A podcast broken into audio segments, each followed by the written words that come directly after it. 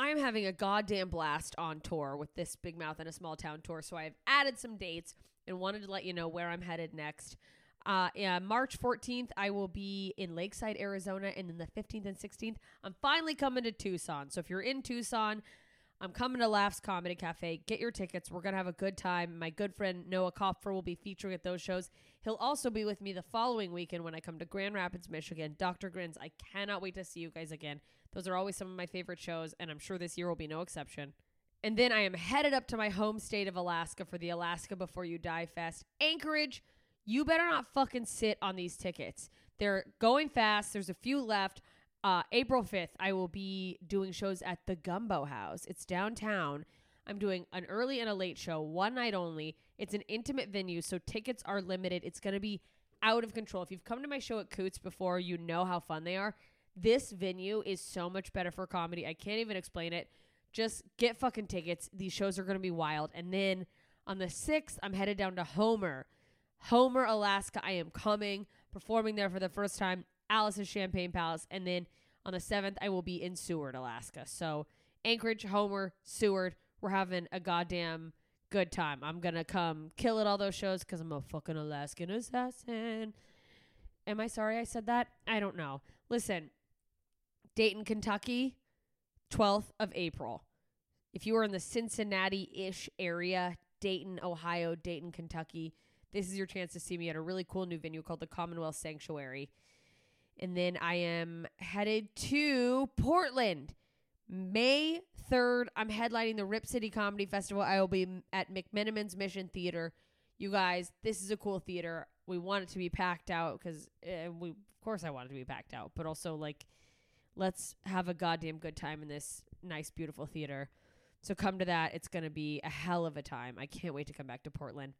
And then Wisconsin, I'm headed back your way, but this time I'm coming to Janesville, May 17th and 18th, Green Bay on the 19th, and then what up, Florida, St. Pete, Tampa. I'm coming your way. Uh, Tampa, I will be there June 2nd and St. Pete, um, they're ahead of that, uh, May 31st. Tampa, I'm at Side Splitters, and if you go to the links in all of my bios or go to their website to get tickets for a limited time, you can use the code JMS and get five dollars off tickets. And wherever you are, I- I'm trying to get people to buy tickets early instead of waiting to the last minute and making me panic, so that if it is gonna sell out, it sells out faster. So that I know that the club knows that. Maybe we can add a second show just FYI, that helps every artist that you're a fan of. So if you can ever buy ASAP, go ahead and do that. Uh, so that's your incentive to buy early in Tampa.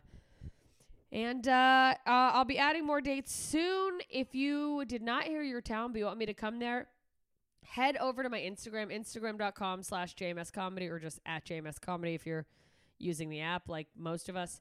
Uh, click the link in my bio, join my email list. That lets me know where you guys are so I know what areas want to come see me. Uh, so do that. I can't wait to get to more cities. I'm having so much fucking fun on the road. You guys have been amazing. People have been buying merch. These audiences have been out of control, good, just electric, laughing, having a blast. And I know all these upcoming shows are going to be no exception. So I will see you there. JMScomedy.com slash shows to get your tickets.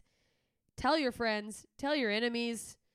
We're going to have a fucking good time either way. So thanks for listening to this little promo. Enjoy this episode. Ta ta, idiots.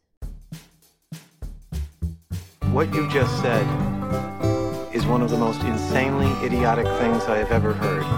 What kind of ignorant shit is that? At no point in your rambling, incoherent response were you even close to anything that could be considered a rational thought. You idiot, you fool! Hey, dummy! This is the Ignorance is Blessed podcast. Everyone in this room is now dumber for having listened to it. Hey, idiots! Welcome back to Ignorance is Blessed, the podcast that attempts to overcome ignorance mostly by asking ignorant questions. With me, Jessica Michelle Singleton. I'm your host, and I'm a comedian, and ask a lot of questions because there's a lot I don't know. And that's kind of the whole premise of this situation is that uh, I interview people and I ask them uh, stupid questions. Not always stupid questions, but some questions that maybe uh, people would have, but they keep them in their head because they'd be embarrassed at how stupid they'd sound. And uh, I don't care. so I just ask them. Um, and you guys send me a lot of questions that you're like, hey, I want to know this, but like, can you ask for me? And I'm very grateful for that because I don't mind asking. Do you like my swallowing, clicking, breathing sounds? Um, welcome. So if you're new, that's what's up, and I hope you like it. Also, if you are new, please subscribe, rate, and review. Ignorance is hashtag blessed on iTunes. If you're not new and you haven't done that, come on. Come on. You guys, it helps. Um, you help me get over 100. I'm at like 111 now.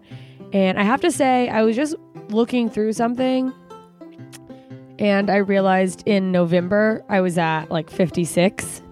And so within like two months, you guys pretty much doubled uh, the reviews. So I know I was thankful anyways, but like, holy shit, you guys, if I just keep reminding you, you guys are like really fucking cool and uh, I appreciate it.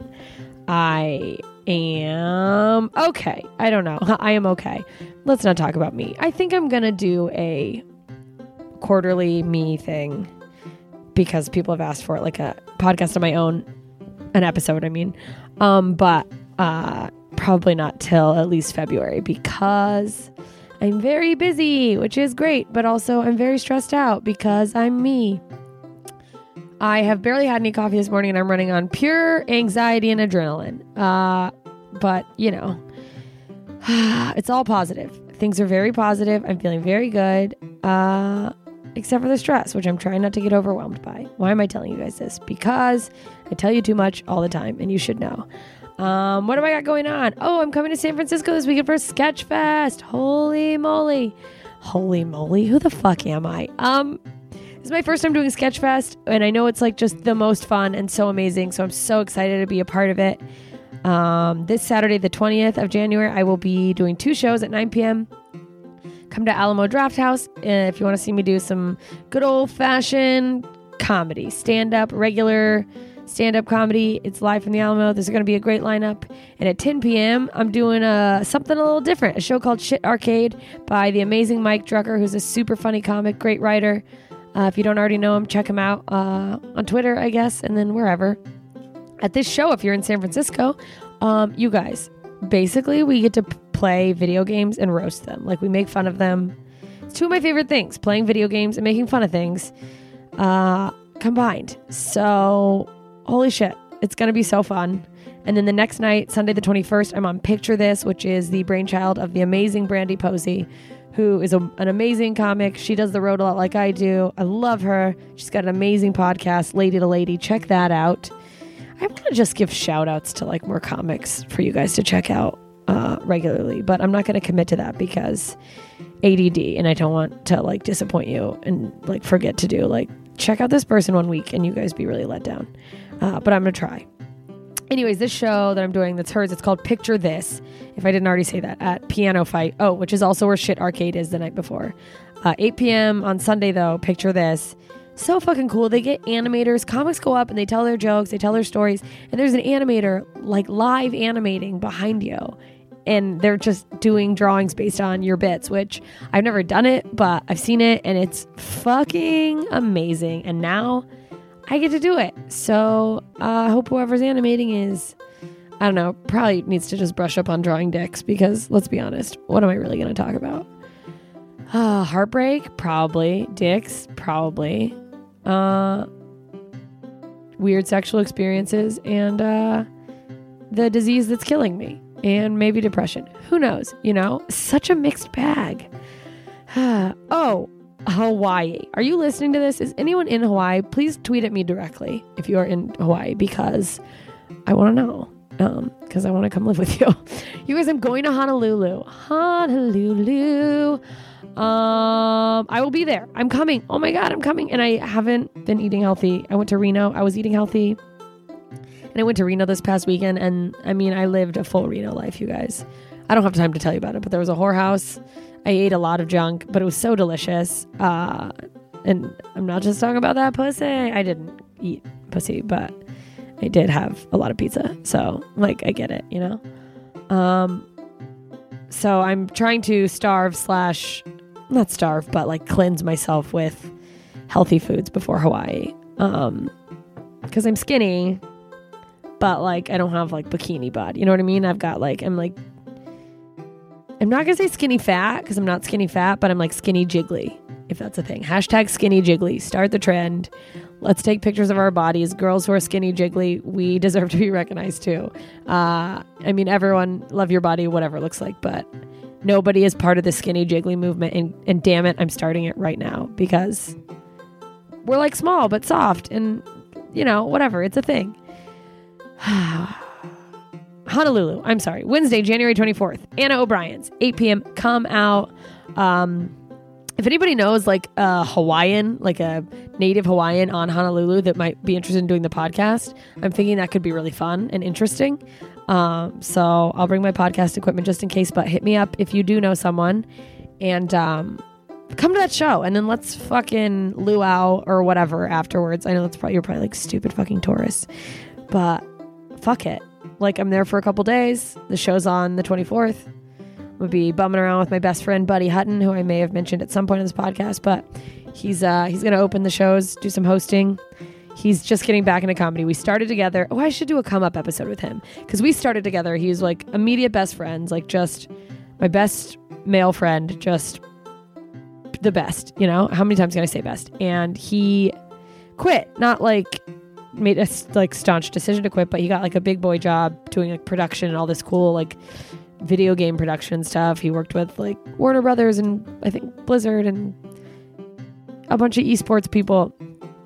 And uh and so he just sort of, you know, invested in that and then now he is he had moved to Boston, he moved to San Francisco doing all that and now he's back in LA getting back into comedy. And so that's an interesting story that I would like to explore with him. I have gone on far too long. You guys, Hawaii, uh, Philadelphia, 1st through 3rd of February, I'm there with Ari. And DC, I'm coming to Arlington Draft House with Steve Rannazzisi on February 9th and 10th. Let's get to my guest. Oh, you guys. My guest this week just, oh, my heart. I adore him. Um, it's Jake Weisman. He is a brilliant comedian, and he and I started around the same time. Yeah, started doing mics around the same time, and um, he's just such a good person and so funny, and I just adore him so much, and you will too. He's just real, like he's not. Uh, he's just a real human, which I always appreciate. And uh, we are talking about making a TV show. Jake Weisman has a TV show coming out this week, tomorrow, because I'm releasing this on Tuesday. Tomorrow, Wednesday, January 7th, 7th, ugh, Wednesday, January 17th at 10, 9 Central on none other than Comedy Central, which is like every comedian grew up on. Like, and you all did too. Shut up. You loved it. You loved Chappelle Show. You loved um, South Park, and now you love whatever else they're doing. And what they're doing now is corporate. Jake's show. Holy shit, you guys. Okay, I got the privilege of watching uh, the first four episodes, which actually now everyone can do on comedycentral.com. But if you're not an internet person, you can watch it on TV. You should watch it on TV anyways, tweet about it, whatever.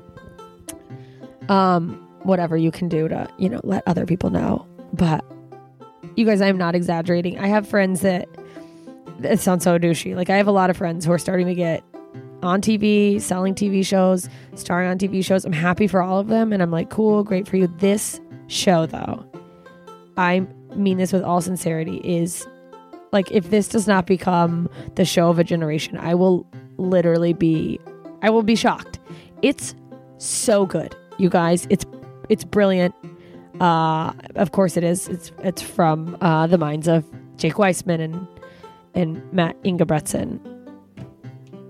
Pat Bishop and just the casting's amazing. Okay, so Baron on the last episode uh, that I put out, Baron Vaughn. Uh, by the way, you guys, I was supposed to have an episode out last week with Benji Aflalo, and I recorded it in a different studio, and like, I don't know if it'll ever come out. It got, it's, uh, I'm gonna try to figure it out, but like, it, the whole thing didn't get recorded, so I might try to redo it with him, but um, I'll talk more about that at another time, I guess. But check out his show as well, which is really funny on Freeform uh, alone together. And I'm very bummed because I know a lot of you guys had questions and were excited for that. But uh, this is why I should keep doing things alone in my office, which is also my bedroom.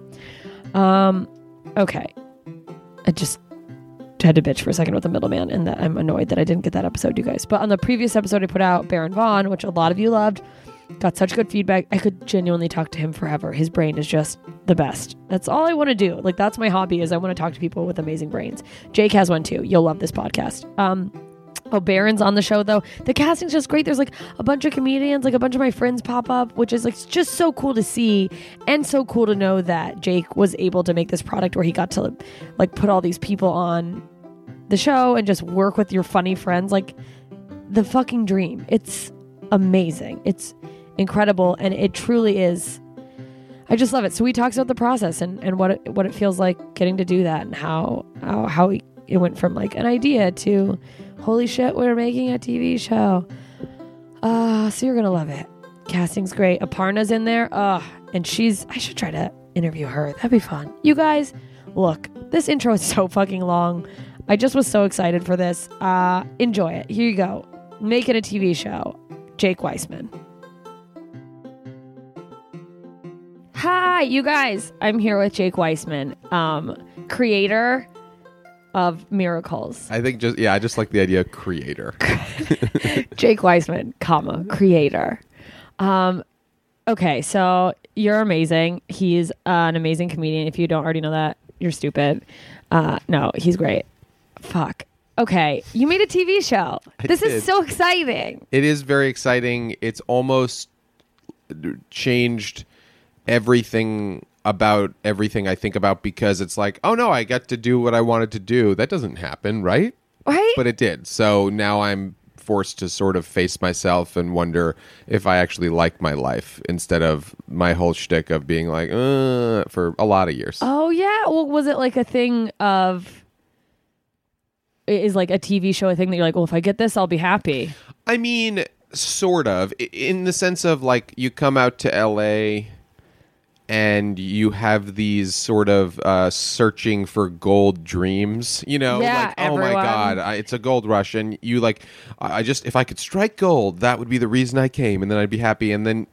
You don't, but you don't really think it's going to happen. But then you also don't think it's not going to happen. yeah because you're like, it has to happen to me. Because what will happen if it doesn't happen? I'll die. And so, um, and then it kind of it's been working out so far. And of course, I'll have many horrible things that'll happen in my life. But I was able to sort of do pretty much what I wanted to do at least once, and that's great. I mean, that's kind of that's enough, really. I mean, to have like a goal, especially something I think creative based, because I don't know if it's like pipe dreams, but anyone who doesn't go for it is like a crazy dream. Can I ask you a question? I say pipe dreams all the time. What does that mean? I don't know Because it's like, but I was like trying to think about that the other day. It's like a pipe dream. Does that mean like you live in a pipe and you're stuck and you're like, my dream is to get out? yeah, or is it like a Mario reference?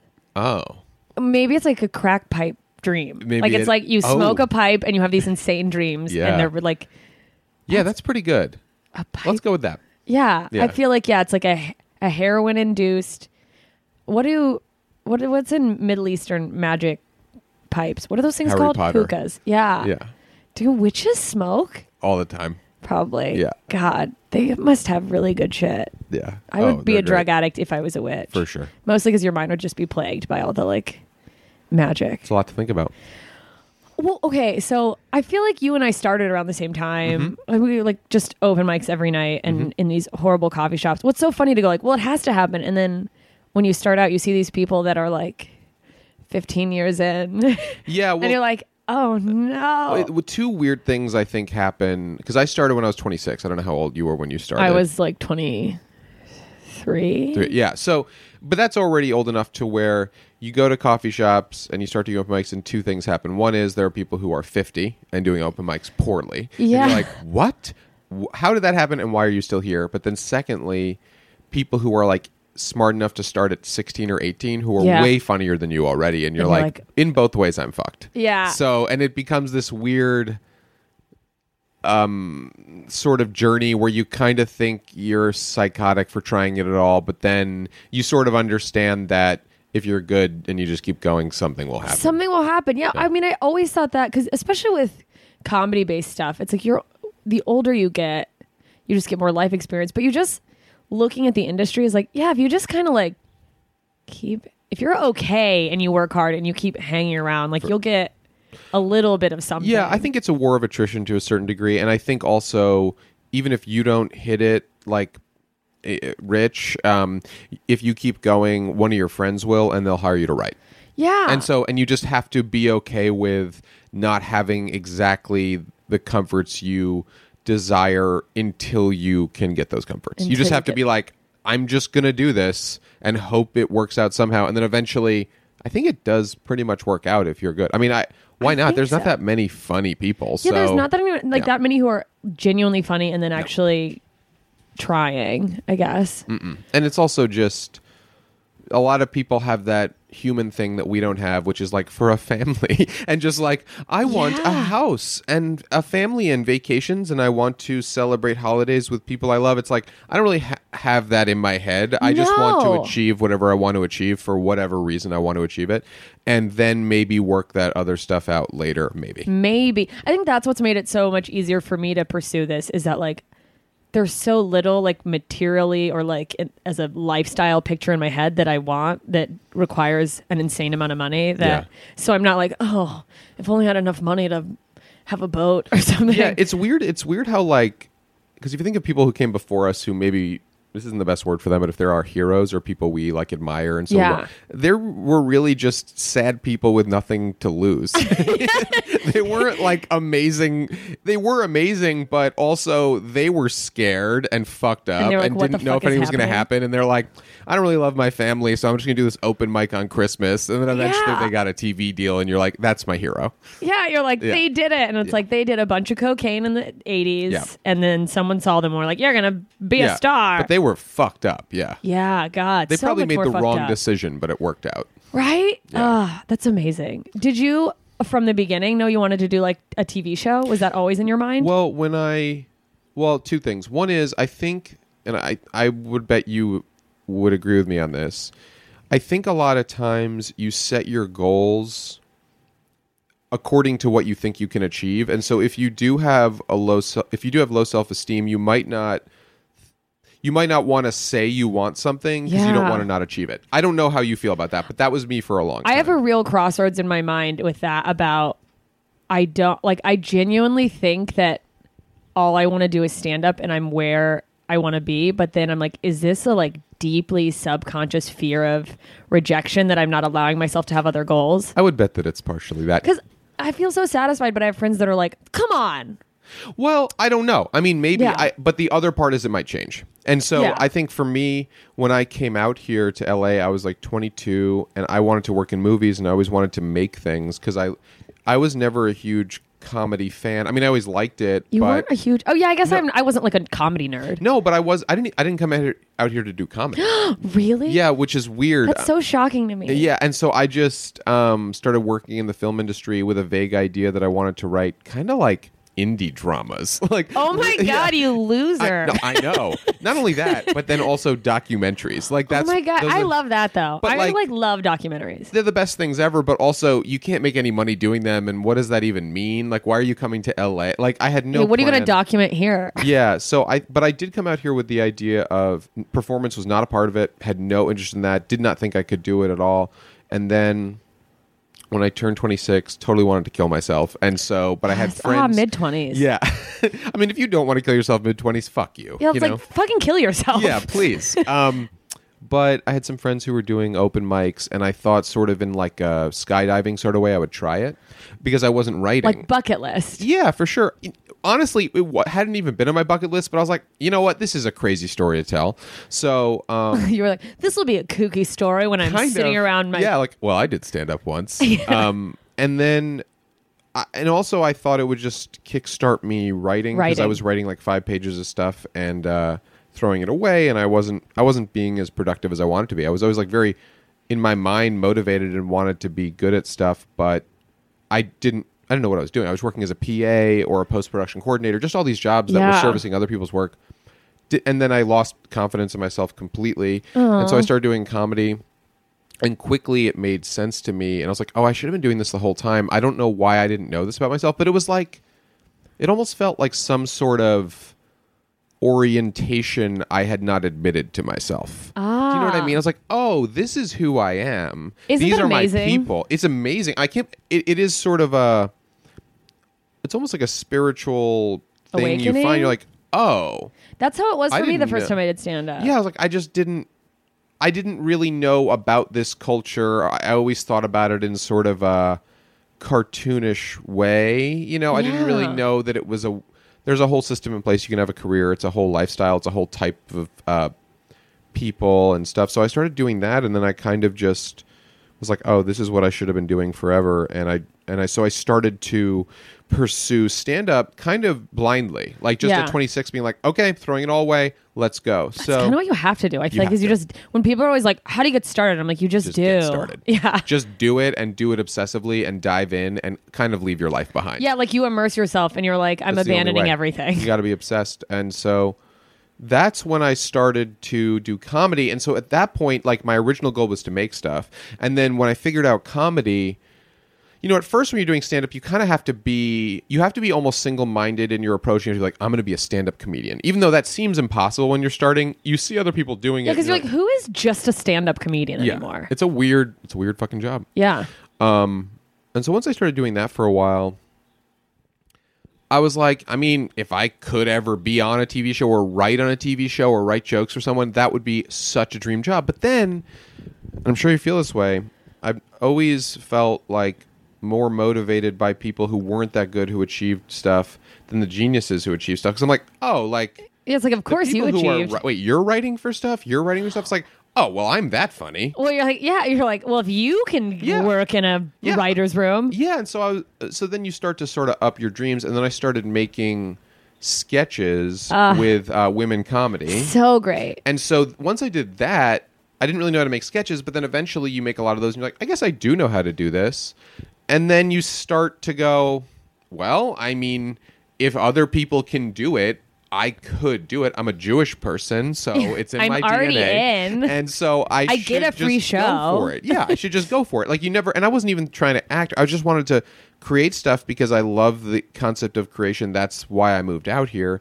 And so then you just sort of like get confidence, and people start to be like, "Yeah, of course you're good enough to do it, or you can do it." I mean, look at the stuff on MTV. It sucks, but they get paid. So My God. Then- and then you just have to have the confidence that you can do it and, And then the you sort of have to fake follow-through. it and then eventually you'll get some chance for a script deal and then you have to i mean we can go through all this but that's Yeah. so i sort of backed into my original plan which was to make things and i always wanted to make a tv show i would love to make movies just i just want to make things like that's the whole the whole purpose of coming out here was not stand up it was to create. yeah and performance is a wonderful thing that is a par- has become a part of my life but I do think creating is my favorite thing, and I can't believe I'm getting to do it. And comedy is just the vessel for creation. okay. Wow. Isn't that? Yeah, so that's how it worked. No, that's amazing. Wait, where are you from? New York. New York, yeah. like the city. Born in the city, mostly in the suburbs, right outside in the Jewish suburbs. Oh my god, the Jewish suburbs, where my You'd future it there. husband lives. You would love Ah, it there. I'm moving there right now. I don't now. think he's well, unless you're dating really young, which you might. Good luck for to you. I tried once. Uh, don't yeah. do it. It's Um, bad. He's probably moved out of the suburbs to the city and is looking to find a person to move back to the suburbs. Okay. Is, do you think he's here now? This turns into me being like, how name. can I meet? I know his name and his social security number, but Oh God, give it tell me. you. Okay, you're right. I don't want to test the universe. Would, was your family? Wait, you did you go to college first? I did go to college. I went to school in Nashville, Tennessee.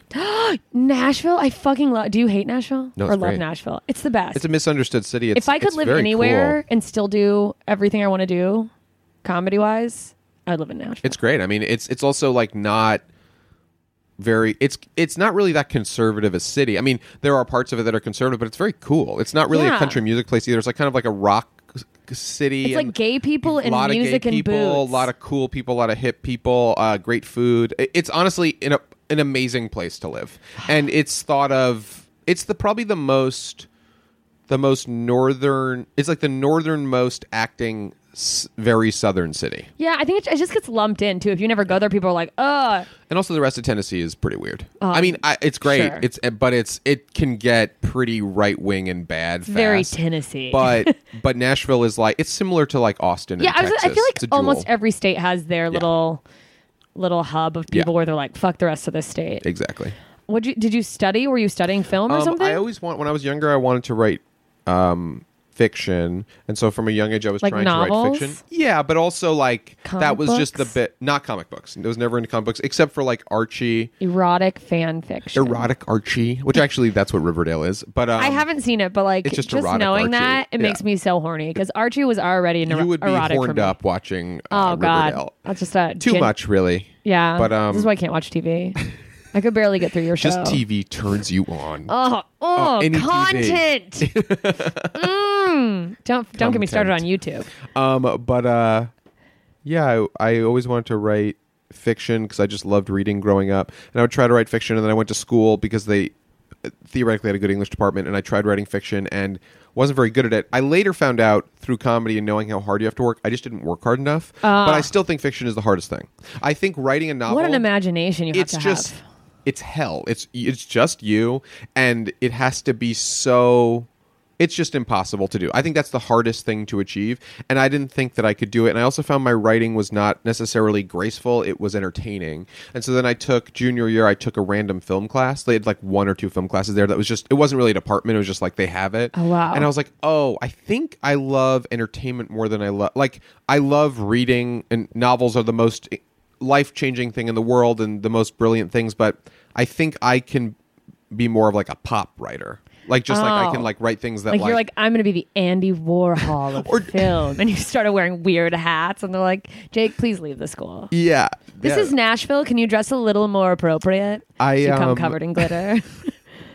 I yeah, and I just I just more liked entertainment more than uh it's not- I Trying to don't- be I don't- serious I don't or, think I have like- anything great to say. You know what I mean? like no one needs to come to me for any information, but I think I can entertain you to some degree. And so film worked for that because it was like fun. Had you written any like n- novels? Started any like mini? I've written 20 novels and they're all published, but I just wasn't doing I wasn't doing that great a job at it. You know, I, there were only only 3 bestsellers. Oh my, god my name is Michael Crichton. I knew I guess he has it. more bestseller. Well, yeah, my I name's mean, Michael I, Crichton. I mean, I'm starting to wonder with bestsellers that I'm like, this has to be a weird algorithm. well, yeah, like, what does that mean? It cannot be that fucking hard if there's this many bestsellers. yeah, like what does that mean? Yeah, I don't. Best compared to what? Yeah, compared to there yeah. Like, I, Also, does anyone buy book? Like, I don't even know. Like, bes- there's like one book a year that everyone's reading, and otherwise, do novelists make money? I don't do know. they survive? I think they just teach. Oh wow. Yeah, isn't that's the good thing about comedy is that well, actually, some people teach, but for the most part, if you can make a living, you don't even have to teach to do it, which is fantastic. Because oh. I don't want anyone to hear what I have to say. Oh God, that's. Uh, I mean, do people hit you up for advice all the time as Mm-hmm. I'm interviewing you about how to make a TV show? But like, do good people are like, can I, the, can I pick your brain? Yeah, it's a lot of like I used to go to coffee with anyone who wanted to go to coffee with me, and now I will just send a Facebook message back. Yeah, no, it's like I don't have fucking time. I Yeah. want to. I don't want to like be rude. No, don't want to be rude, but a Facebook message back, or just being honest, or just sort of even if you give vague, sort of inspirational messages, people are Just very thankful for. Inspirational quotes. You're Yeah. just sending Bukowski Yeah. like memes, and they're like, okay, thanks. Yeah, you honestly, I think you have to try to remember as long as possible if you do get into a position of working at your dream how impossible it seemed when you were younger and how sad you were and how much you wanted to kill yourself when you weren't doing what you wanted to do and you have to remember that for as long as possible to be nice to those people yeah, you have to try to remember that that's so true. but anyway, I wanted so when I did uh, in in school when I did like filmmaking, I was like, I think I like this better, and it combines English and writing, and I just enjoyed. I always love movies. Yeah. So I was like, oh, maybe I can do this. Yeah. It just it just was sort of like I find this consistently fun, and I don't hate myself as much for failing as I did when writing fiction because fiction is so. You could write something for six months, not show it to someone, show it to someone like this is terrible. But film, it's like make short films, you can get a reaction right away. Like you can make them quickly and sort of like Figure out what works. yeah, it's not as artful, so Yeah. it's easier to just sort of do and not feel bad about, and then just oh, I'll just get better, and I don't know. Did you ever? Did you ever adapt something you had started writing as a uh, fiction or a thing? Be like, I should turn this into a short. My saddest moment. This is sort of this. My saddest moment is I took a lot of poetry classes in college, and I, I love you. Tried to a lot of poetry classes. I took a lot of poetry multiple classes. poetry classes. I took a lot, like way more Sonnets, than you even think. a whole semester. I know what a sonnet is. Um, oh, I'm ooh, yeah. you're so smart. but I tried to make a home that I'd studied a short film, and that's when I was like, relax, like let's just. You're not a down little bit. fucking. Yeah. I'm not an artist. I'm yeah. a pop I tried to. I tried to adapt a poem. That was a low point. I mean, the amount of times I have ideas for like dramatic things, and then I'm like, okay, just shut the, fuck, the up. fuck up. Yeah. and also, I've come to the point. I was talking about this last night with someone. Um, with drama, I find that to be way harder to write because if you're writing comedy, you're like, okay, well, I got to write jokes. Yeah. And the scene ends on a joke. I Wh- feel like comedy's easy if you have a comedy brain. Though. If you can figure, comedy is harder to write because it's so hard to write good comedy. But if you do know how to do that, you're like, okay, well, I know it just needs to be funny. With drama, it's like, how do you know when a scene's over? yeah, Like, how do you know that a line of drama there's no punchline. Yeah, you're just like, and then Daniel, you are bad. Like, it just Yeah. sounds stupid. I That's could never- line of dialogue. no, I mean, but all I would d- write is like the worst. You know when you see those Yeah. terrible action movies? You fucked my dog. Fuck you. And then How jump off a building. dare you? Yeah, And then just, uh, zoom in on a That's every tear. scene. Yeah. I would I would get the worst reviewed dramatic films if I ever wrote anything. They'd be like, I hope this person And I've made Offs themselves. 20 dramatic films and they've all been released, but only three were hits. or I ha- I've only won three Oscars. My name is Michael Crichton. Uh, was your family cool with you wanting to like be a writer? Yeah, I mean, they were very. I mean, They weren't like you should be a they've, doctor. they've been relatively supportive. I mean, obviously, here's the thing that I think whenever comedians talk about like their parents not supporting them, the thing that I really want to tell them is your parents were right. I mean, even if you made it, Yeah, it was a stupid decision. it's like And- it's insane and they don't that we and do this. really obviously if you're alive and you know life doesn't matter so you should follow your dreams but most of the time people who follow their dreams probably don't achieve it so they're not necessarily wrong and they're just trying to help you out yeah, now uh, they're worried about you. but they've been always uh, pretty supportive and they were like it basically with their hesitations they always felt just work hard yeah, and then we can support you emotionally like please don't go to LA and just become a cokehead. right which i think does happen and Oh, I- so often. yeah, I mean we're both we're doing coke right now. You, I'm like, I'm covered in cocaine. You yeah, guys. That's the only no way I can get through a podcast. It's also bad because you know you could just not cover yourself and it'd be easier to snort if it were on like a mirror or something. But you've put it on your body. I just feel That's like kind of a waste of maybe it'll go through my pores. I'm trying Yeah. a new thing where Yeah. I just like take the energy from my skin. it's so fucking awesome. It's invigorating, really. It's like I use actually cocaine as a body scrub. So you were very rich. I'm. It's so embarrassing how rich I am. The problem is, is that men keep trying to get me pregnant so that they can trap me with a baby and How take do my money. How do they try to get you pregnant? What? How? do- How does that work? How does someone get pregnant? They are they. Um, they try to tempt me with their bodies. They're sirens. Yes, that they're just like sending me pictures of their dicks, and Okay. and I'm like, So men have dicks. some men. Okay. I think. Yeah, Some maybe. men have like I'm not sure what they are, but they're Right. still sending photos of these weird. They sort of look like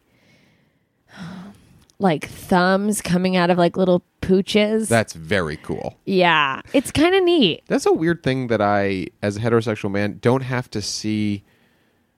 That like, you don't. I don't have to like when you're if you're hooking up with a guy. Like at some point, you're gonna be like, I want. Like I'm gonna find out what his dick is like. Yeah, it is this weird thing of You're like, like, I do I want to be works out. surprised? Yeah, yeah. Because it's like once you're. I mean, of course, once you're in the moment, you can always be like, I've changed my mind, and no, but.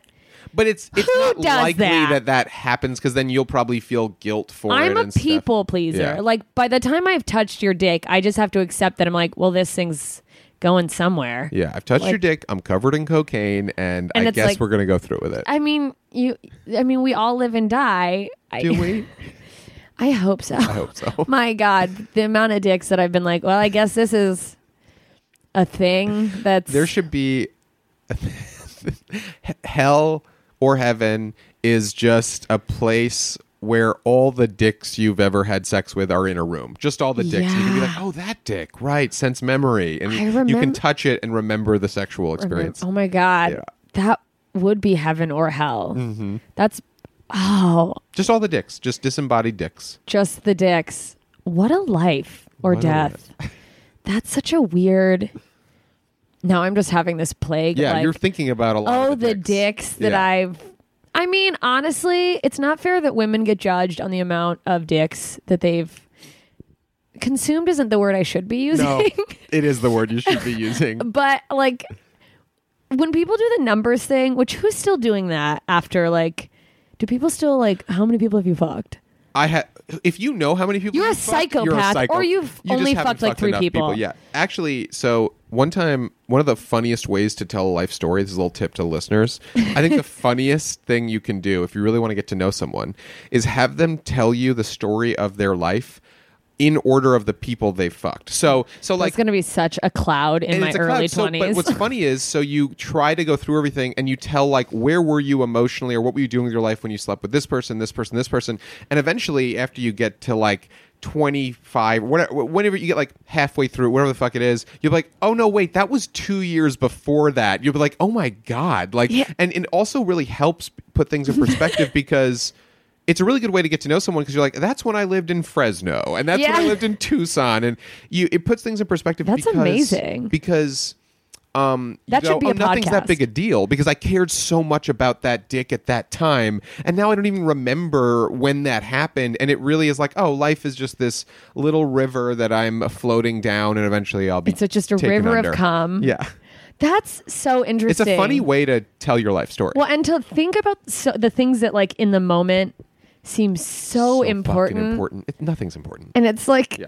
n- who gives a fuck? it doesn't matter and but it's a funny way to kind of just put things in perspective and learn about a person God, what a yeah, what a just chart of the ups and downs, mostly downs, probably of my life. yeah but it's it's it's a very I- that's i think if i ever did a one person show it would be that Please do but then it. i guess if i did it it would be like um problematic but you could do it okay, I'm gonna do it. I want to record a special and the whole audience just be only men I've hooked up with, i actually think it should just be their dicks just their in the dicks seats in the seats. if you can make them laugh what an really array good. of dicks. that's so funny only men you hooked up with is such a funny idea I know, and it's just at like Madison Square Garden because that's the only way we're gonna fit.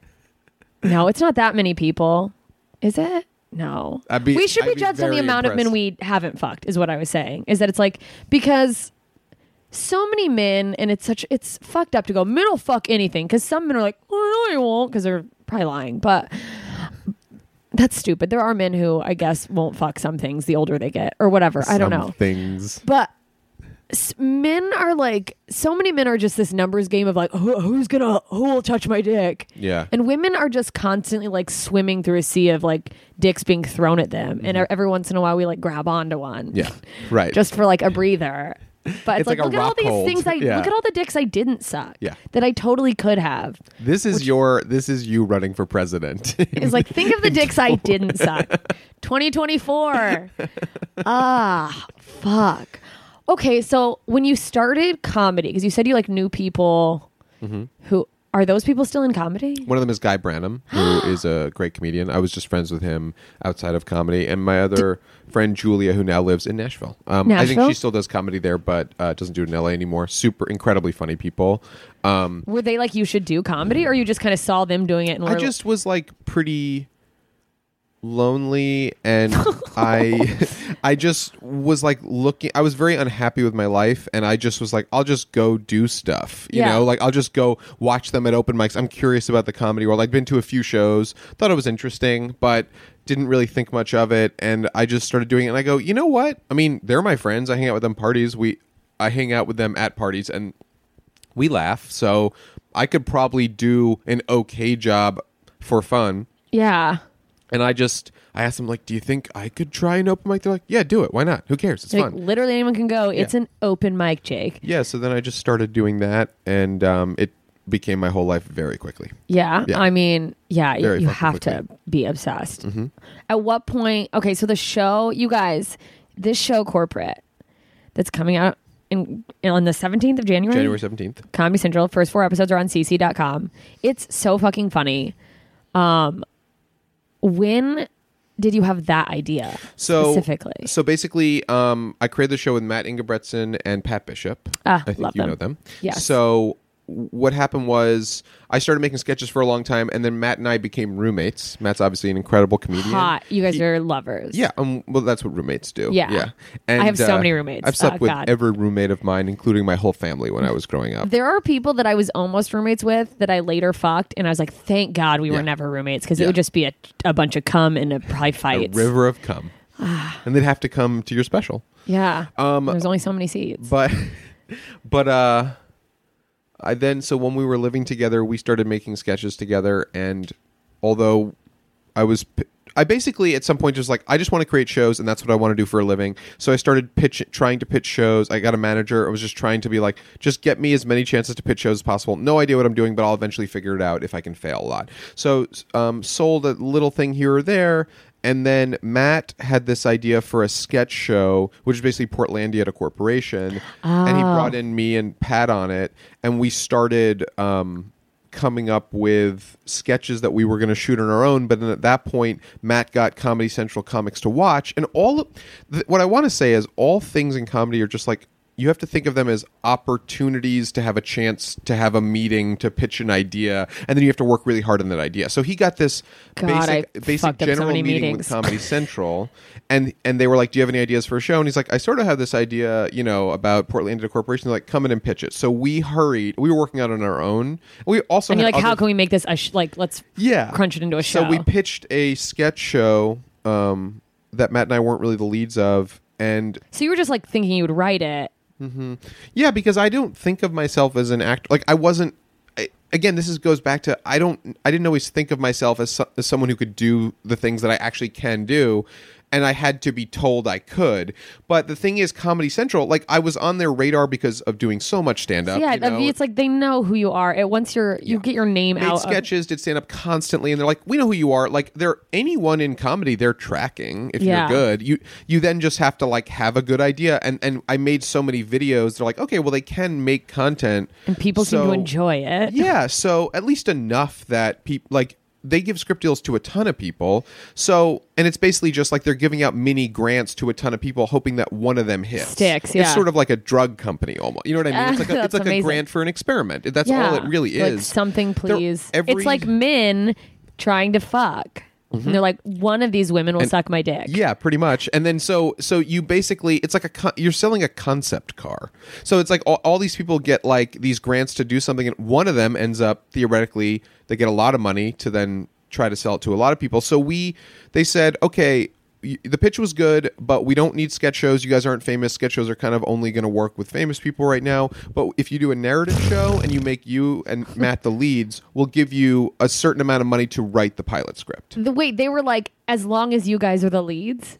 Yeah, because the way Comedy beautiful. Central does shows is they wrap their narratives around up and coming talent. Comedians. yeah, so that because They rally around the person. Yeah, they're they're like pushing little action figures, you know, like Nathan Fielder or Abbi and Ilana, or Yeah. like uh, they, they're trying to base Jake it around and Matt. Well, because we're like two generic white guys, you know. You can you can be like we're fine looking, we're okay. You guys are hot babes. but but my point is, it's enough that like Jake is shirtless and covered in cocaine right Yeah. now, and I look great. he's so muscular. and uh, I am. I think that's what you would say about me. I am so muscular. And people, when people think Jake Weisman, they're like, "Was he Mr. Universe?" I don't know if he's funny, but I know he's so muscular. He's so built. Does Yeah. he body build? but then, so they basically said they want narrative shows. So they knew that we could make sketches. They'd seen us do stand up. They knew we were funny. Most comedians can't write scripts. They don't know how to write a script. They've just written jokes. They don't try. They don't like spend a lot of time looking at a script. The formula. they knew we wrote, and like they knew like it was worth not that much money to see if we To could write try. a pilot. So then we just um, wrote a pilot together, and like Was it you and Matt and Pat and Pat? and Okay. so we just sort of worked very hard at it. And the first thing, the first story we pitched them for a pilot, they were like, "This would cost ten million dollars to shoot." I love and I you say all guys. this because th- they. I say all this because, in terms of making it, like we learn, you have to learn very quickly. You're going to be horrible at first, but if you keep trying, you can get really good quickly if you just push yourself. you just have to keep going. You have to read a lot of different scripts, and you have to look at like what I. One thing we did is this is a tip I got. I like the show Broad City a lot. They're like watch the pilot, then try from the pilot to pitch that as an episode. So like think about Oh, like, practice pitch. well just like see when- how you would describe. yeah, the characters, the narrative, like the act breaks, like what's happening with the narrative, like why does this work? How would you pitch this as a show? And then start thinking about your own show in similar ways. Like, That's do the characters make sense? Are they well defined? Or do the does the story make sense? Is everything working? And so we just sort of kept. We got really good notes from our executives. They were really good to work with, and they the first draft was okay and then we really thought about it and the second draft was much better. And we just kept and we asked a lot of our friends who were working in comedy already like as writers to like come look at the script give notes and just really tried to knock it out of the park. And um you know we got this incredible opportunity and then worked really hard ironed out every single line and there's three of us so it really helped you know yeah, that's easier than just people. like one person chain smoking and being like, Yeah, and Pat- where's my Harry Potter? Exactly. And we really tried to make something that we would want to watch and that was different. And then by like the third or fourth draft, it was becoming pretty clear they loved it. And then we basically we just kind of hit the lot. Like we like wrote a really great pilot and they were like, "Okay, you can shoot it." So it, it it's you know, now here's the thing. Over that course of time, I shot Matt and I had sold a show to MTV, made very little money. We shot a quick dumb pilot for them. It didn't go.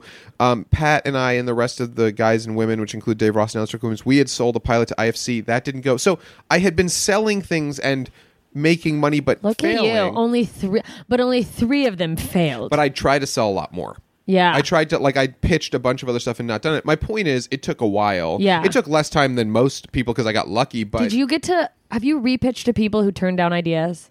yeah, That's a thing in my mind. Yeah. I, I have this thing of like, well, that door's closed forever. No, it's not because a lot of times they want to work with you. It's just that their network has a certain style or thing That they're where they might have just bought something that's too similar. Similar. and they might like that's the thing. It's like with Comedy Central, I've pitched there a bunch before I ever sold anything, and I'd worked for their dig. I'd written some stuff for the digital team, and they liked us. It- they were like, "We like you guys. You just have to pitch us the right thing." Yeah. So, and it's a very they like spec- want it to work. They absolutely do. They need you more than you need them, even though it's that sounds counterintuitive. It's true. They Well, yeah. need hits. They need young comedians to like be good because then that's a load off their mind, and then Oh they can they can take.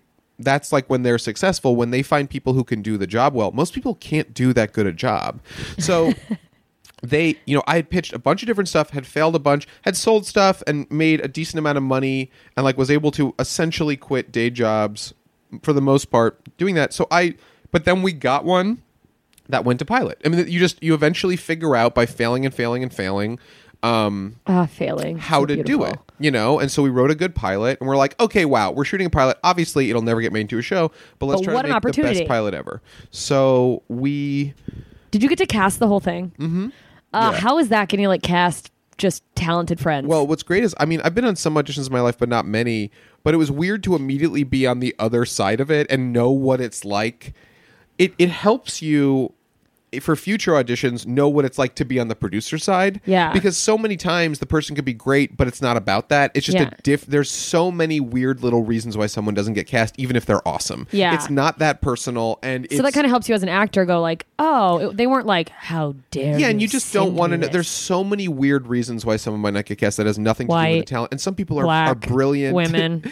but or just I'm just kidding. no. But I mean, like sometimes Missing sometimes a limb. people we wouldn't cast if they were white because we already have a bunch of white people. That we're like, we're enough white people. But also it there's just a lot of reasons. I'm just, I was kidding. no, no, Don't panic. No, but I that's know you're real. racist. No, but that's real. Like what you're saying is there are reasons like that. Like Yeah. there's so many different things that go into it that are impossible to explain. And I just assume I don't audition because I'm too small for well, anything. you're not white enough, so that's why you're not. That's why I stay cast. in. That's why I'm covered in cocaine. Yeah. I'm trying. Right, that is true. Cocaine and the river of cum from the river of dicks. Like, how white can I be? but uh, yes. then we made the pilot, and we just tried to do everything a little differently.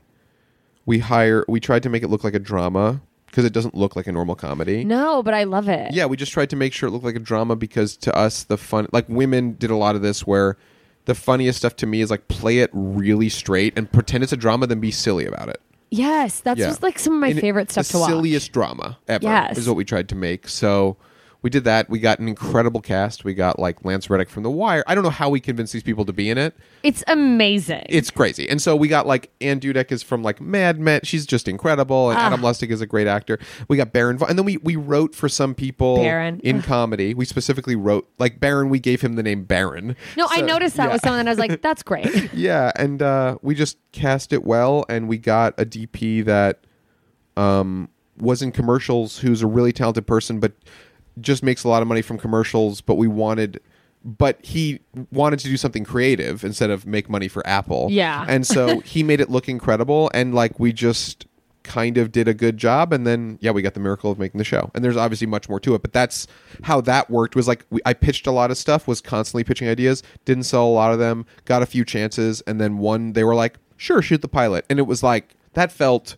like that felt like i'd accomplished my dream that you're like, oh my god, I got a pilot. But, But it- because so many people write forever and it takes forever. and if you, You have to remember that too. Is that like, oh, this is this in itself is huge. we know a lot of people who we can't believe aren't killing like are, there are people how are that are like, how are you not a famous? household name? Yeah, but then a lot of them start working. Like Yeah. they're like, oh, like or like Dolce, like she's so funny, and uh now she's on the Daily Show. Yeah, amazing. Yeah, I love her so much.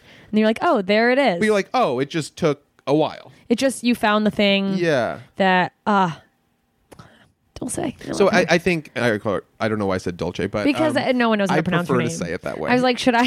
when do I correct him? No, I know that it's not. Mm, I prefer Dolce, uh, but I think that I think that it's just you have to keep trying, and if you want to do something, just have a ton of ideas, and then eventually one of them will go because it'll be the right time for it. Okay, yeah. You just have to keep trying. I think there's a lot to be said too about follow through on ideas because I'm one of those. I'm a starter. Yeah, I'm a. I do know how to finish. Uh, and that do is- you that has do? helped me. Yes, That's impressive. Well, not. It took me a while to figure that out. it, what you're actually talking about. It did take me a while, but um, I I do feel like that's the key. Is you just Hunker have to figure out how to down. finish because also you're gonna revise it. So Yeah. just finish it, and then once you have it's- the draft done, then you'll like the first draft is just to have it have something. you finish something. and then eventually you like you'll, know that that's not your problem. yeah, and also when you write a TV show, you know everything is fifteen thousand drafts, and you just have to fake finish it, and then you'll finish it. yeah. Did you? How much freedom did you guys have? Was there? Uh, Idiot. you know what? We they were, were they were they like in it a lot, like fingers in the pot? the er, the Because sometimes it changes so much. the you, at the first season they're going to be more hands-on in an annoying way than you want them to but also that's kind of necessary Yeah. they're spending millions of dollars to make your show Yeah. so they're on the hook for millions of dollars Yeah. and then once you prove that you're doing a good job, they do back off more and more. Now, this is specifically with Comedy Central. I can't. They were great to work with. There's some things that are annoying sometimes, but that's just because you're creative and you want to just you, you're like You a want to like baby and you're smoke like, your "No." cigar and be left Yeah. to your own But creative freedoms. In general, I found that working with executives actually is positive because if you have to explain why something is funny, sometimes they're wrong and they just don't get it. But sometimes it's like oh, they're the people who are like, if you can make them think it's funny, they know what people want because Yeah. they're nor- more normal than you are. yes, Yeah. and like at the end of the day, you need to be making something that people want. Yeah, and I think that I'm weird, and so like in some ways that's good, but sometimes I'm like this weird thing. What Sometimes comedians it's like think this is too obscure. what comedians think is funny isn't necessarily funny. It's just like it's almost like anti-comedy at a certain point because Yeah. you're like, I've heard everything. It's like if you get way too into porn, then you can kind of only watch porn where it's like I blood watched- on feet. You know what I Yeah. mean? You're like, Oh, that's you've what seen it's like, that? but that's Love not it. good. Yeah. Th- those are my feet, you guys. Yeah.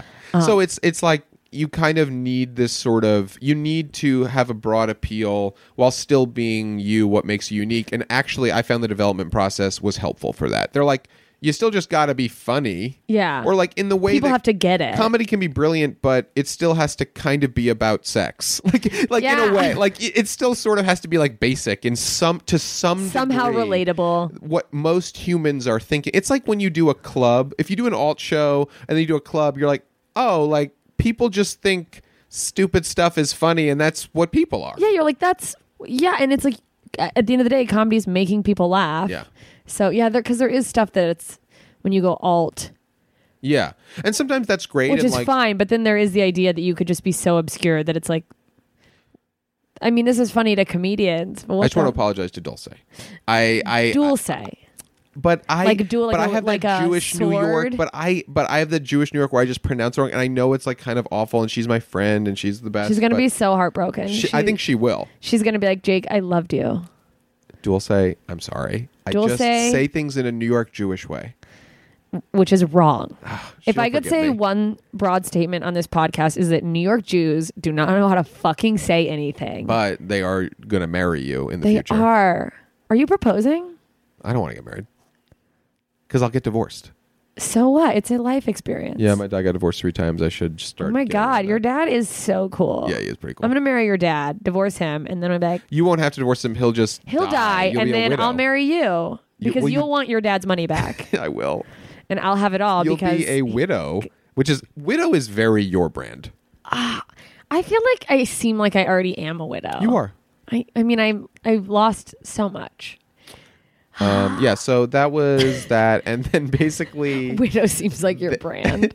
but I think that you know they were good to work with, and they pretty much let us go crazy because also the state of cable TV now is it's so fragmented. There's so many different shows that you kind of have to just be going for a niche. Yeah. So you they let us be what we were because the only way something's going to get a cult following is if it's not really like anything else because almost every need is filled right now. Yeah. There's so There's much TV. so many outlets. You just have to be boldly yourself and hope that that's what people, specifically a certain amount of people, are obsessed with. Yeah, you have they to be kind of like a cult favorite rather than a broad favorite on cable Because there TV. is no broad favorites anymore. In- uh, it's Big like Bang Theory, and that sucks. So if you I'm want to be the head good, writer of Big Bang yeah, Theory. well, it sucks. Well, My as joke- the person who came up with Bazinga, I'm a little offended. The bang is the sound of a self-inflicted gunshot while you watch the show. Uh, it's like my whole family's favorite show. How do you should get on Big Bang Theory? yeah, just yeah. Just that's the funniest. Do you do you get people outside of entertainment, like old friends that are like before this that were just like, well, why don't you just do the Tonight Show? It is a weird cli cliche thing. Uh, just be on America's Got Talent. It is surreal when they're like they think they're going to help you with any comment, as if they have any idea what the industry's like. Um, yeah, you get all sorts of stupid stuff, but I enjoy it. I Yeah. think it's funny. Well, I like the idea that I'm at a level of success in the mind of my friends that they think I'm actively choosing to not Yeah. do these. They, they think Yeah. I'm this starving artist.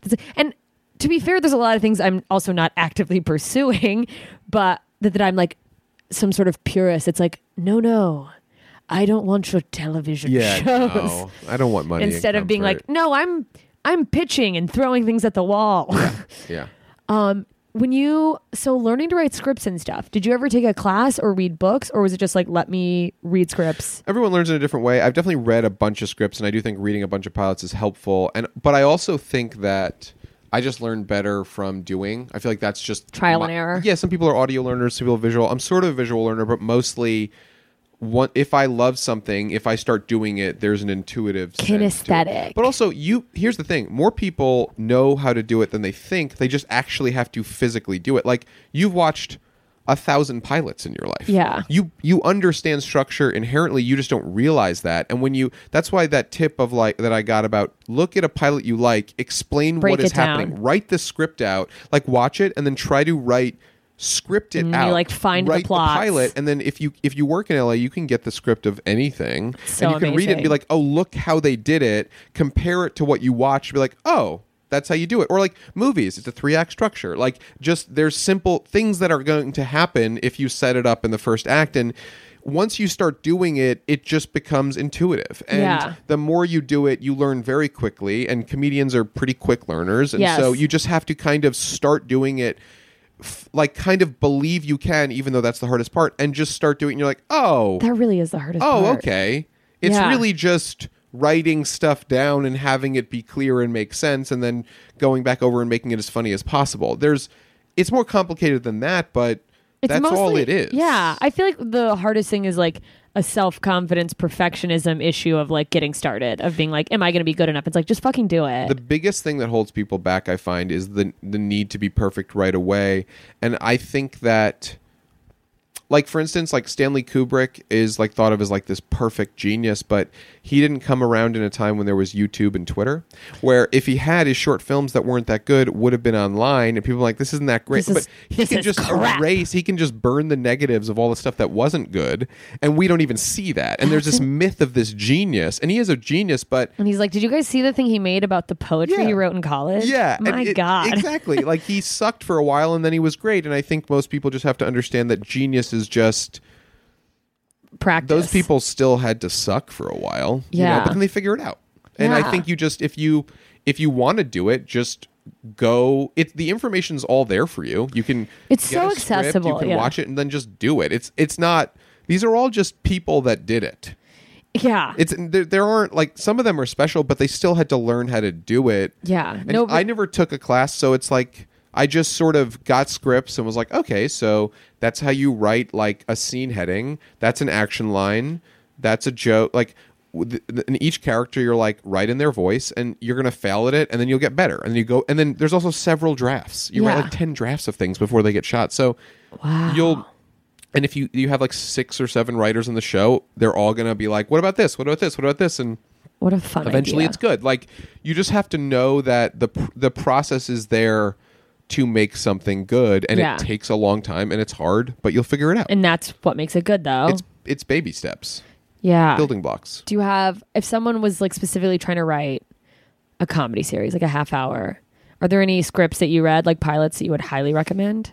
oh that's interesting Besides the Big Bang Theory pilot, obviously. i don't think i would sp- i mean everyone has you know different things that they like but think of any good show you like watch the pilot and then just write down what is the plot each character. Can you describe their character from the pilot? And then sort of try to figure out what is the tone? What is the show about? And then you when you look at it that way like they call it like a one sheet. You send in a one sheet and that Yeah. sort of gets you a th- uh, they're like okay we want to see this pitch. And then from the one sheet which is sort of like what is the show about? What's the tone? Who what are the characters? And like how if it went five seasons where would the stories go? Wow. a general sense like just have a general idea. And a lot of times what you pitch has nothing to do with what actually happens. Yeah. it just shows that the idea has legs. legs and could go for a while. could create new stories all the time. Yeah, it's like it, we can keep making stuff based on this idea. yeah you, and uh, you can you know we pitched a lot of episode ideas that have nothing to do with what we ended up doing but it was just like but look what you could do with that, this idea and that's all they want they're trying to make money off you Were there? Yeah, of course. Were there any episode ideas you had that like you absolutely couldn't do, but you're like in the room where we're like, this is so fucking funny and it'll never work. so many i Uh. mean like we you know we just in the sense of like they cost too much money Yeah. it's like like literally we- Uh, in that's a- the hardest. we pitched we had an episode where like literally the entire burning build uh the entire building burnt down dual say um and uh and then uh like the ceo of the corporation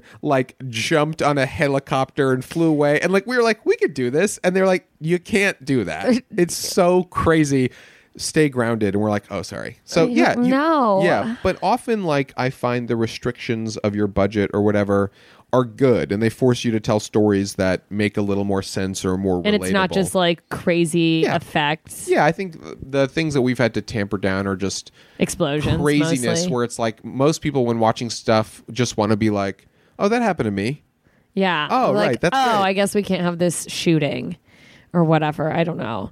Um I love this. Okay, so give me like a synopsis. Like not me. I've been watching corporate. It's so good. I know I already said that, but thanks I'm it just makes me like horny for comedy if that makes sense. I'm just like honestly this that's exactly what i want I, because i do think it's original and i want people to be like excited by it because it's not derivative so thank you it's incredible. You guys go check out the first four episodes, and it premieres on January seventeenth. But get like give the people It's a- explain corporate. So what I would say is it's a satire. Uh, um, it's a dark satire of working at a big corporation. corporation. But the main thing that I would say is most office comedies are goofy. Yeah. Or they're like, look how silly it is to work. Every job I've ever had, I wanted to kill myself at because you're wasting your life.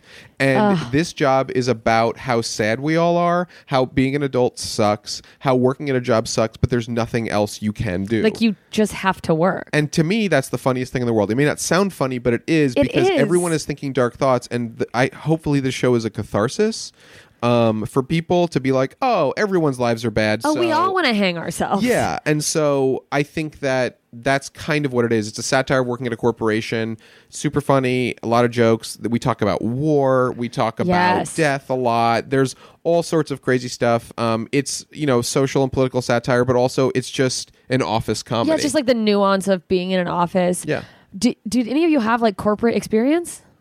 Um, we've all worked all like, office different jobs? jobs. we've had. Uh, Matt had worked at a few corporations, um, shitty corporations that were the basis for kind of the pilot, where it was just like bosses that hated their lives that would make your life hell because shit, you know, goes down. Like They're fucking yeah. miserable, and they're like blame And they the just scream, yeah. And it, it's a lot of just like fucking over the people below you just because your life's bad. And he had that experience, and then we just kind of imagined the rest. And we also interviewed people from Amazon and Google. You did just to be like, so smart to get an insight. yeah, and a lot of times they were just confirming our suspicions. Yeah. Um, but That's a they, nice feeling. But they, but yeah, jobs suck. No matter how good your job is, it sucks. No matter how much money you make, you're still yeah, like because you're alive and you're you get one chance to be alive and you're you sitting at a it in fucking an desk. office. Like what? Yeah, but How also, what other are. option do yeah, most it's people like, have? Yeah, I mean, what you are you need gonna healthcare. Be a monk? Mm-hmm. Uh, healthcare. The only reason I'm like even upping any of my career goals is because I'm like, Yeah. I need to pay for medical care. That's- that's- I have to want more just so I can pay for my riddling bones. Yep. Ugh, so annoying. Um, shit. I Dual had another say. question. Dual say. I'm You sorry even- I slipped up. Do you I even know care? listen to this. I do Uh, care. She's the best. It's like, why don't people care? no, she really is the best. What? Fuck, I thought I had another question. Does Pat ever make an appearance? I'm only two episodes in. He he actually is in the second episode. He has one line. He's in a parking lot. He has one line, and that's all it is. He he like he come. He has his car is involved. Oh, that- that was Pat. I didn't even realize. No. Wow. Yeah, he he's the direct. It's like a Hitchcock kind of thing where he appears in it just for one small thing. Um, he does not. He's not in the show. Um, he just they just had one line to be like, I did it. In case we only got one season, he Let's acted put on him in TV. there. Do you think he'll ever make like, like a tiny? He Who is co- the car he- guy? what he's smart. that's the offshoot series, Car Guy. Uh, the man in the he's parking smart lot. enough to be able to create a show and achieve his dreams and direct all of it, but not have to have his face everywhere and be ruined as a public figure, which That's- will happen to me and Matt. Are you worried about that? Yes. I live. I am so afraid of the concept of fame, It sucks. It's a nightmare to go through, but but also like so much pussy probably is like coming But I down mean, the pipeline for you with that hot body and your TV yeah, I mean, show. with the muscles and stuff, I, I think that it's more just it's an opportunity to create more things and um put like if I can get power from it and therefore can help more of my friends and create more things, it's worth it. It's worth it. But I no, I but you're like, I don't want to be like adored. no. Also, I just looked at uh, a to do list, um, and there I think it says knife. Does it? No. It, Oh, it says right. hold on. Let Below- me just knife. I wrote it. Okay, great. Yeah, I should knife. There's I need to just knife one of her more. ideas is knife. Um, but anyway, uh, All of my ideas. Yeah, he. I think it's a little scary, but also like it'll be fun and horrible, just like everything. I mostly just want to keep making things, so whatever allows me the opportunity To do to make more things to help more friends is amazing, and it is a privilege to have the opportunity. It's just a little scary because it's unknown. Yeah. I I am aroused isn't the the word excited. Aroused like why do why do I have to use words about horniness to describe my because feelings? you're horny. all the time. I'm so horny. You, you got your sex drive. I look so forward. Like I just want to see you. I mean obviously I want to see all of my like friends who I love be successful I would love to see you as a famous person be approached and just so still being yourself and being like life is meaningless to this person who's like I love what you do and it's like yeah well we're all gonna die and I'm a having them little worried that people are going to kill themselves because I'd be like, yeah, just kill yourself, and like, no, no, no. I mean, do it, but don't because I said it. but like if you want to Yeah. you know do But it if I can inspire someone to kill themselves, that's great. if I've achieved all of my goals let me think I don't know if there's any other if someone was just like sitting around and they're uh an aspiring writer Mm-hmm. or whatever. Like this someone reached out to me and they have started some a book, but they're like I want maybe I feel like it'd be a good TV show. Should I finish writing the book or try, try to adapt it to a TV show? I don't I don't know if that's even a thing you can answer. Uh, adapting a book. Yeah. I mean, if you want to do it for practice, uh, that could work, but there are rights issues with that. Like you Your have own, to like if someone started writing their own book and they're like, Oh. this might be a better TV show, would you be like, finish the book? I'm asking you this like you're a book. No, that's I interesting. mean, you do have three Um, bestsellers. I, Michael I Crichton. guess what I would say is whatever you want to do, be honest with yourself. Don't do something because you think it'll make money. Do what you want Wanna to do, do. and then figure out how to make money from that. From that. Because you can't force you can't force yourself to be great at something that you're not Great. kind of naturally talented at or don't actually want to do. Like yeah, like I'd love really, to be in the NBA, but fuck off. you Yeah, know? I mean, like, just figure out what you can do and then make that work for you. And it'll be weird and messy and might take longer than you think. And you might get to it in a roundabout way, but everything is so horrible that the only way to be happy is to do kind of exactly what you want to do and just go for it because that's the really only chance you have to even have a slice of happiness at least for me and so Yeah. my, i guess my point is Try. most people who do things um, aren't necessarily even the best at it. They just kept going for it and they believed they could do it. And if all the knowledge you need is out there with podcasts, with the library, with information online, everyone you know how to do everything now. You just have to do it and you have to be willing to fail constantly. And eventually success is just failing as best you can. oh, That really is it. Is like just go after it. Know it's going to take forever, and eventually you'll land up somewhere um where you want to be, or you'll be a you'll write for someone else or whatever. But you'll probably get paid to do what you want if you're talented and you work hard and just do the work. I think you'll get that opportunity. Now, I don't know if that's true, but that's how I feel. like, it's worked out for yeah, me. yeah. I mean, I'm a It's worked out for me, a guy. Jewish yeah. and a white- Jewish straight white guy that is somewhat tall, uh, but you know, and very good looking. just unreal muscular. It's like, how are you even Jewish? It's crazy. My You mother doesn't look that Jewish. Ah. But she is. the best kind of Jews. Yeah. Yeah. What's up, you guys? I don't look that Jewish. Um, because I'm not that Jewish. Fuck, what was I gonna say? Have you have you gotten like how's the feedback been so far? Great. Yeah? I mean, I think if you the people who are watching it love it. I I do think the show is great and Are you nervous for like the Yes. internet to come for you? yeah. It's Have you turned off? Do you still get on Twitter notifications from everyone, or is No. it just people you follow? Just people I follow. Yeah, I had to do that. That's the best. And I'm nowhere for near, like- one Is like why I don't need to hear from people that I, I don't know. need to be called a horse face cunt by a picture of a backpack with four followers. I mean, I do if I'm paying someone to do it, but Yeah. not Oh, by I people I don't know. Stop! I'm already wet. but uh yeah you just I, I- you have to just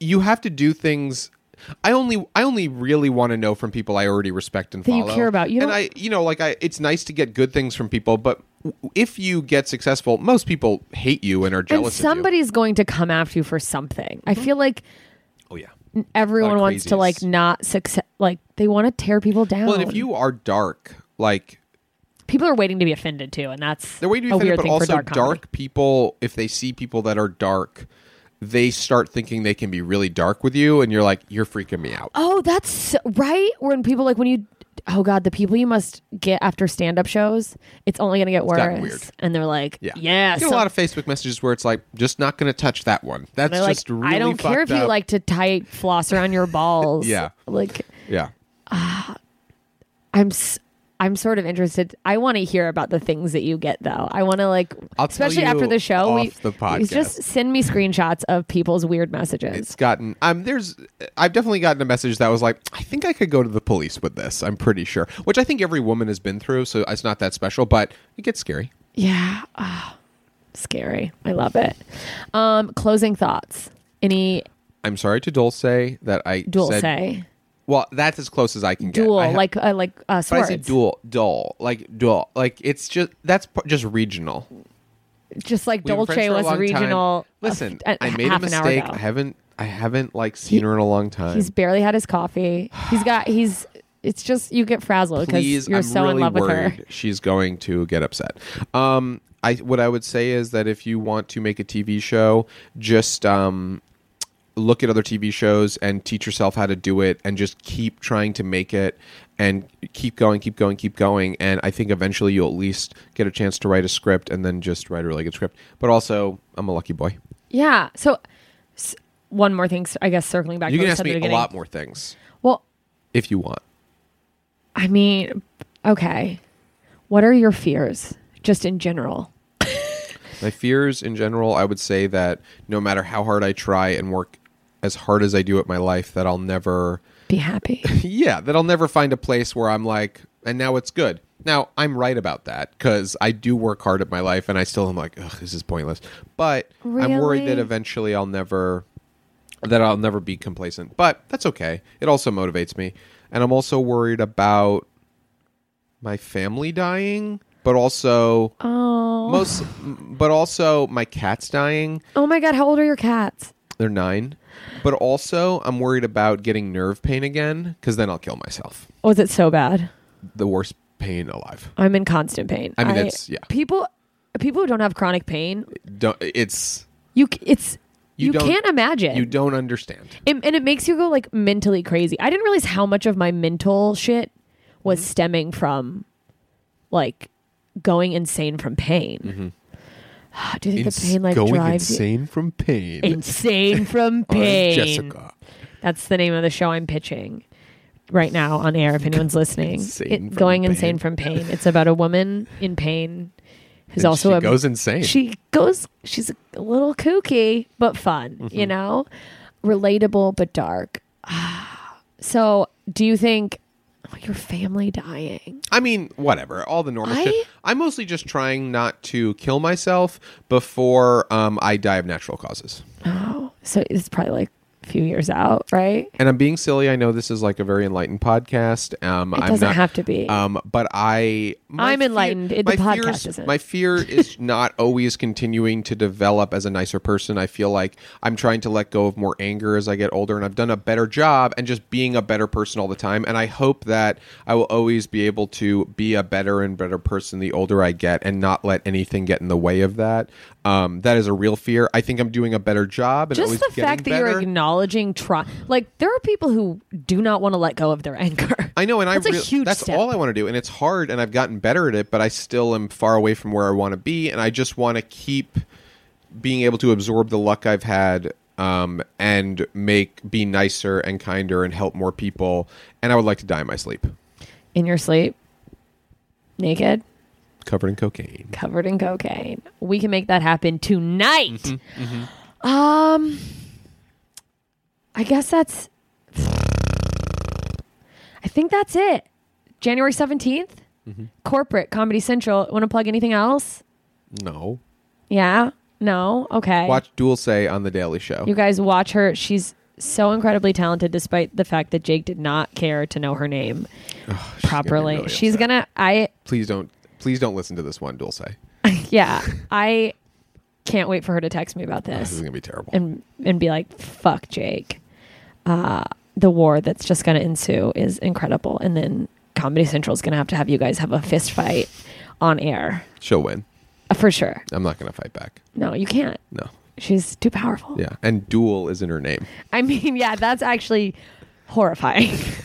uh, I love her so much. You guys check out her episode; it's great too. Um, okay, well, thank you for doing this. I'm excited for you. I'm excited I for can't wait. I can't wait. I love you. Bye, guys.